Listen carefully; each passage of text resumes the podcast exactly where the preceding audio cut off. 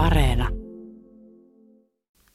Aamun kolumnisti, tiedetoimittaja ja terveysviestinnän tutkija Ulla Järvi.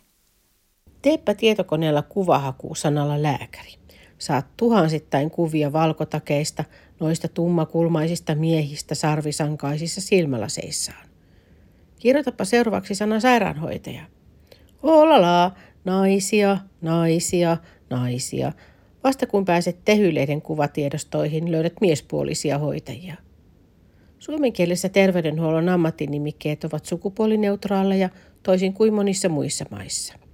Silti mielikuvamme ammattien harjoittajien sukupuolista ovat yllättävän voimakkaita. Vastaisku tälle on mies- ja naispäätteellisten ammattinimikkeiden muuttaminen neutraaleiksi. Kun sukupuoleen viittavia ammattinimikkeitä on lähdetty muokkaamaan, on törmätty kielikorvaan, mutta myös asenteisiin. Tiedotusvälineet lähtivät muutoskampanjaan mukaan ja esimerkiksi Aamulehti ilmoitti nelisen vuotta sitten käyttävänsä eduskunnan puhemiehestä puheenjohtajatitteliä. Hyvä pyrkimys kaatui kuitenkin sinnikkääseen vastustukseen ja nykyisin Aamulehtikin puhuu puhemies Anu Vehviläisestä ja tämän varapuhemiehistä. Useimmat nimikkeet on sujuvaa muokata. Palomies taipuu luontevasti pelastajaksi, järjestysmies järjestyksen valvojaksi ja aulaemäntä aula vastaavaksi tai aulanhoitajaksi. Lakimies on juristi ja kirvesmies voi olla timpuri tai erikoistumisesta riippuen vaikka talonrakentaja tai elementtirakentaja. Joidenkin ammattinimikkeiden muuttaminen ei käy kädenkäänteessä, koska tehtävästä ja kelpoisuudesta on määrätty lainsäädännössä. Patenttiasiamiehen tai yliperämiehen nimikkeiden korvaaminen edellyttää asetusmuutoksia. Mutta sitten on vain titteleitä, jotka kuulostavat hankalilta ja keksimällä keksityiltä. Omaan kielikorvaani sattuvat erityisesti nimikkeet, joissa miespääte korvataan henkilöpäätteellä. Kun esimiehestä tulee esihenkilö, ymmärrän hyvän tarkoituksen, mutta väkisin väännetty tasa-arvoistaminen myös hieman ärsyttää. Varsinkin lähiesihenkilö on nimihirviö, jonka ääkköset eivät vaan taivu suussa. Esimies voisi olla vain johtaja, eikö vain? Ei voi, huudahdetaan monelta suunnalta. Esimiesnimikkeet on suunniteltu erottamaan väliportaan johto ylemmistä johtajista. Tuttavallisestihan heistä puhutaan pikkupomoina, mutta suomen kielen lautakunta tuskin suostuisi sitä nimikettä kelpuuttamaan.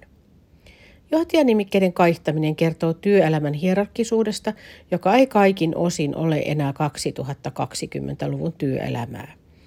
Armeijassa on olennaista tietää kapteenin ja kenraalin ero, mutta entä tehdassalissa tai konttorissa? Lähijohtaja kertoo jo etuliitteellään sen, että kyse on työntekijä lähellä tapahtuvasta työnjohtamisesta. Jylhän hierarkkisessa sairaalamaailmassa lähijohtajaa vieroksutaan erityisesti, koska titteli voi kuulemma sekoittaa lähihoitajaan. Johtajatitteleitä on vaatimattomuuden hyvettä hellivässä Suomessa käytetty säästeliästi. Kun suomalaiset lähtivät 1980-luvulla tekemään entistä aktiivisemmin bisnestä Eurooppaan ja Atlantin taakse, käyntikorttimme herättivät hämmennystä ulkomailla. Pystyykö hämäläisiin kaupantekijöihin luottamaan, kun myyntipäälliköiden englanninkieliset tittelit viittasivat enemmän avustajiin ja sihteereihin kuin päätösvaltaa käyttäviin johtajiin? Myös Euroopan unioniin liittyminen ja julkishallinnon virkanimikkeiden kääntäminen on vaatinut pitkiä ja perusteellisia virallisia ohjeita tittelin arvoasteikon määrittämiseksi. On selvää, että ammattinimikkeet synnyttävät mielikuvia siitä, kenelle homma on tarkoitettu. Mielikuvien romuttamiseksi on tärkeää, että pääministeri on nuori nainen ja sairaalassa miehen nimikyltissä lukee sairaanhoitaja tai kätilö.